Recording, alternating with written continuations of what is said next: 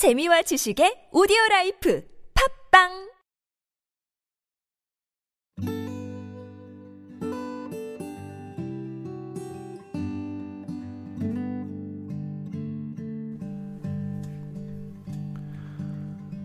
이천십삼 년 여름의 끝 무렵, 나에게 찾아온 한 장의 티켓이 있었다. 예지씨, 산티아고 갈래요? 어떤 이유도 또 어떤 설명도 없었다.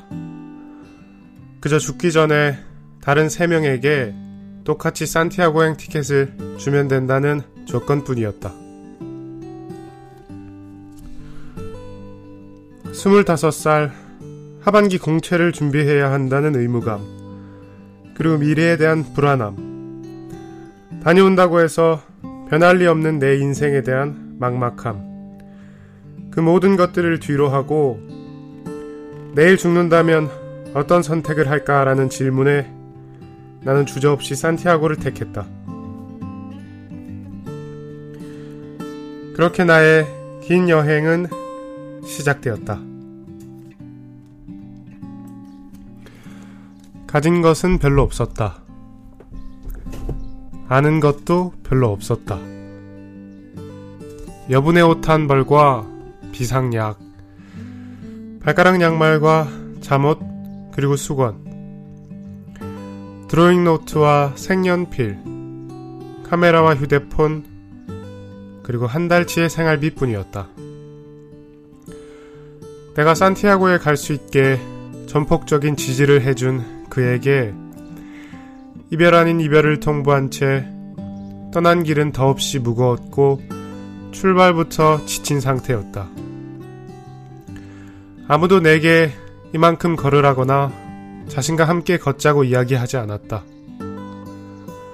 형체도 알 수 없는 누군가에게 끌려다니기 시작한 지 열흘째. 생리를 두 번 했고 발목과 무릎은 퉁퉁 부었으며 신음소리 없이는 일어나지도 앉지도 못하는 상태가 되었다. 그런 내게 잘 알지도 못하는 어떤 외국인 아저씨가 이렇게 말했다. 여긴 너의 길이야. 그들을 따라가지 마. 멈춰. 하늘에 별이 빼곡히 가득했던 밤. 너무 빼곡해 숨 쉴 틈이 없을 정도로 말이다. 숨죽여 울었다. 나는 왜 이 길을 왔을까? 나는 왜 이 길을 걷고 있는 걸까? 길을 걷지 않고 나는 잠시 멈췄다. 그때부터 모든 것이 달라지기 시작했다. 그곳에서 배운 지금, 그리고 여기라는 두 단어는 여전히 내게 중요한 의미를 준다. 미래를 생각하며 불안해하기보다 지금 여기서 내가 할 수 있는 일이 무엇인지 생각하는 것. 행동은 더디지만 나는 조금씩 나아가는 중이다. 안녕하세요. 여기는 목요일이면 어김없이 활짝 열린 문으로 여러분을 반기는 그 남자의 방 김민준입니다. 오늘은 우리 좀 거리를 두도록 해요. 어, 제 목소리에서도 알 수 있듯이 제가 아주 심한 감기에 걸렸습니다. 저번 주에는 다리를 다치더니 이번 주에는 감기까지 걸리는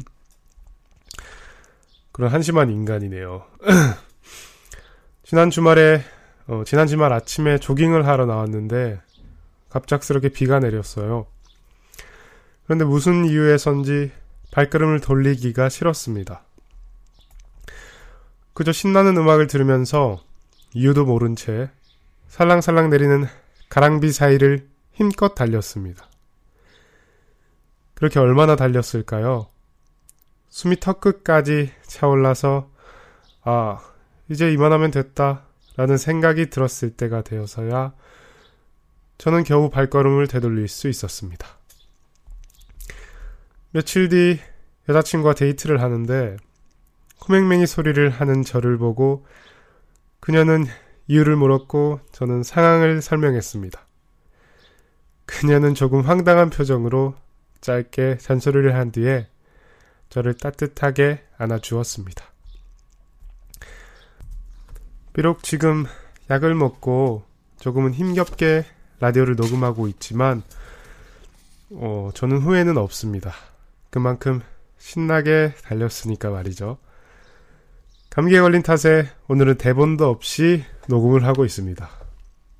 주제도 없이 그냥 이런저런 이야기를 해보는 것도 괜찮은 시간일 것 같지 않나요? 그리고 오늘은 여러분께 좋은 소식이 있습니다. 대부분은 벌써 알고 있으시겠죠? 제 세 번째 책 계절에서 기다릴게의 출간일이 드디어 일주일 앞으로 다가왔습니다. 책은 이백육십 페이지 정도의 분량이고 그 속에는 사랑에 대한 다양한 시선과 삶에 대한 다양한 의지들을 담아보려고 노력했습니다. 이번 책에는 특별하게 그림도 함께 들어가 있는데요. 바로 글을 쓰고 그림을 그리고 사진을 찍는 일상예술가라고 본인을 소개하시는 최혜지 작가께서 이 책의 그림을 맡아주셨습니다. 사실 오늘 오프닝에서 읽어드렸던 이야기는 어, 그림을 맡아주신 작가 최혜지 씨의 책 의외로 간단한의 첫 에피소드인데요. 이 책은 우연히 산티아고 순례자의 길로 향하는 비행기표를 가지게 되면서 그녀가 여행을 떠나는 기록을 담고 있습니다.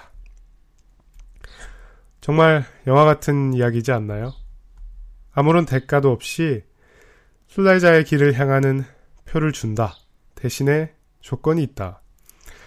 이 다음에 당신이 세 명의 사람에게 똑같이 산티아고로 향하는 표 한 장씩을 주면 된다. 여행을 떠날 당시에 에지 씨는 인턴으로 근무하게 될 직장이 있었고 자신의 삶을 조금은 더 현실적으로 걱정해볼 시기인 스물다섯의 나이였습니다. 아마 정말로 많은 고민이 있었겠죠. 많은 것을 뒤로하고 갑작스럽게 한 달이 넘는 시간 동안 순례자의 길을 걷는 일은 그리 쉽지만은 않은 선택이니까요. 그럼에도 그녀는 선택을 했습니다. 바로 산티아고로 떠난 것이죠. 그녀는 그 선택의 근거가 지금 여기의 소중함이라고 말합니다. 책 제목처럼 사실은 우리의 삶에도 많은 것들이 의외로 간단한 것 같지는 않나요? 내일이 아니라 지금 이 순간을 고민한다면 말이죠. 저는 이 책을 좋아합니다. 그것은 다른 여행 에세이와는 다르게 솔직하고 또 담담하게 본인의 이야기를 하고 있다는 점 때문인데요. 실제로 예지 씨를 만났을 때도 참 솔직하고 당당하다는 느낌을 많이 받았습니다. 합정의 무대륙이라는 카페에서 음, 그녀와 커피를 마시면서 글에 대해서 또 앞으로의 서로의 방향에 대해서 이런저런 이야기를 나눴는데요. 그녀가 제게 같이 작업을 한번 해보면 어떨까 하는 제안을 했습니다.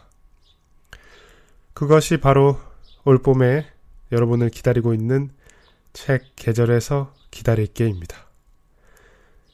기존의 독립 출판물과는 다르게 음, 처음 정식 출판물을 준비하는 탓에 걱정도 많았지만 어, 그림을 담당해주신 에지씨와 그리고 편집을 담당해주시는 분, 또 출판사 대표님과 그 외 다양한 사람들과 음, 하나의 책을 만들어 나가는 과정 역시도 또 다른 즐거움을 느낄 수 있었다고 생각합니다. 저는 예지 씨에게 짐을 좀 덜어드리고 싶네요. 산티아고 행 티켓은 두 장만 다른 이들에게 전해주시면 될 것 같습니다. 어쩌면 순례자의 길에서 그녀가 스스로에 대한 새로운 면을 깨닫고 그것을 실천하고 있는 것처럼 비록 저는 순례자의 길에는 가지 않았지만 함께 작업을 해보지 않을래요? 라는 그 한마디가 제게는 또 다른 가능성과 기회를 열어준 것과 다름없으니까 말이죠. 저는 순례자의 길로 향하는 티켓을 받은 것과 다름없다고 생각합니다. 얼마 전에 여행을 주제로 한 방송에서 저는 이런 이야기를 했던 기억이 납니다. 본인이 떠나고 싶다고 느낄 때 떠나는 것이 여행이다 라고 말이죠. 제 생각에 의외로 간단한의 저자 예지씨도 음, 그런 생각을 하고 있을 것 같아요. 그리고 그녀는 지금도 여행 중이신 것 같습니다. 그녀는 지금 제주에서 그림을 그리고 잡지를 만들고 뭐 다양한 일을 하고 있는 것 같습니다. 그녀는 정말로 미래에 대한 걱정보다 지금 이 순간에 대한 즐거움으로 하루하루를 살고 있는 것처럼 보입니다. 순례자의 길을 걷는 동안 그녀가 깨달은 것은 인생의 큰 진리는 아니었습니다. 반대로 아주 단순한 사실이었을 것 같아요. 삶은 의외로 간단하다. 인간은 행복을 쫓는 존재고 행복은 미래가 아니라 바로 오늘 지금 이 순간에 있다. 아마 다른 여행도 마찬가지라고 생각합니다. 여행에서 우리가 깨닫게 되는 사실은 커다란 인생의 진리가 아니라 이처럼 소박하지만 사소하지는 않은 작은 사실이라는 점 말이죠. 두 달 정도 전의 이야기인데 여러분들도 잘 알고 있는 저의 그녀 소미님께 그냥 뜬금없이 너와 부다페스트라는 곳을 가고 싶다라는 말을 한 적이 있습니다. 저는 한 번도 부다페스트라는 곳의 사진을 본 적도 없고 실제로 그것이 어떤 곳인지 잘 알지도 못합니다. 그냥 부다페스트라는 단어의 어감과 그것이 주는 느낌이 마음이 들었습니다. 그렇게 아무런 근거도 없이 그냥 그녀와 그곳에 있다는 사실만으로 꽤나 근사한 시간이 될 것 같은 예감이 들었습니다. 그녀는 제 이야기를 듣고 몇 초간 침묵하더니 활짝 웃으면서 제게 이런 말을 했습니다. 그래 가자. 부다페스트. 정말 의외로 간단하죠? 그렇게 정말 짧은 시간에 결정을 끝으로 그녀와 저의 오백 시간의 여행은 차근차근 준비를 하는 과정에 있습니다. 아무래도 이 여행의 목적은 동기와 같을 것 같은데요. 그녀와 그곳에 가고 싶다는 동기로 출발해서 그녀와 내가 지금 이곳에 있다라는 목표를 향해 떠나는 여행입니다.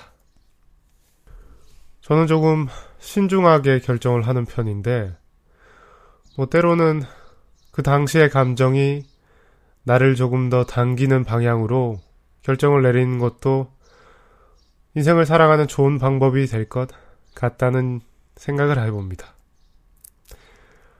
오늘도 어김없이 창밖에는 새들이 찾아와서 지저귀고 있네요.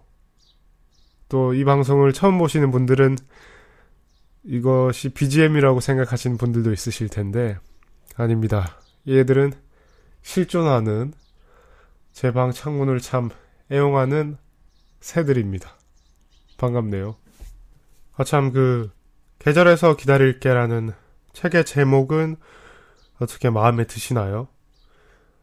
저는 책 제목을 한 두 달 정도를 고민했는데 계절에서 기다릴게 라는 글귀가 생각난 그 밤에 잠을 이루지 못할 정도로 아 이거다 라는 생각을 했습니다.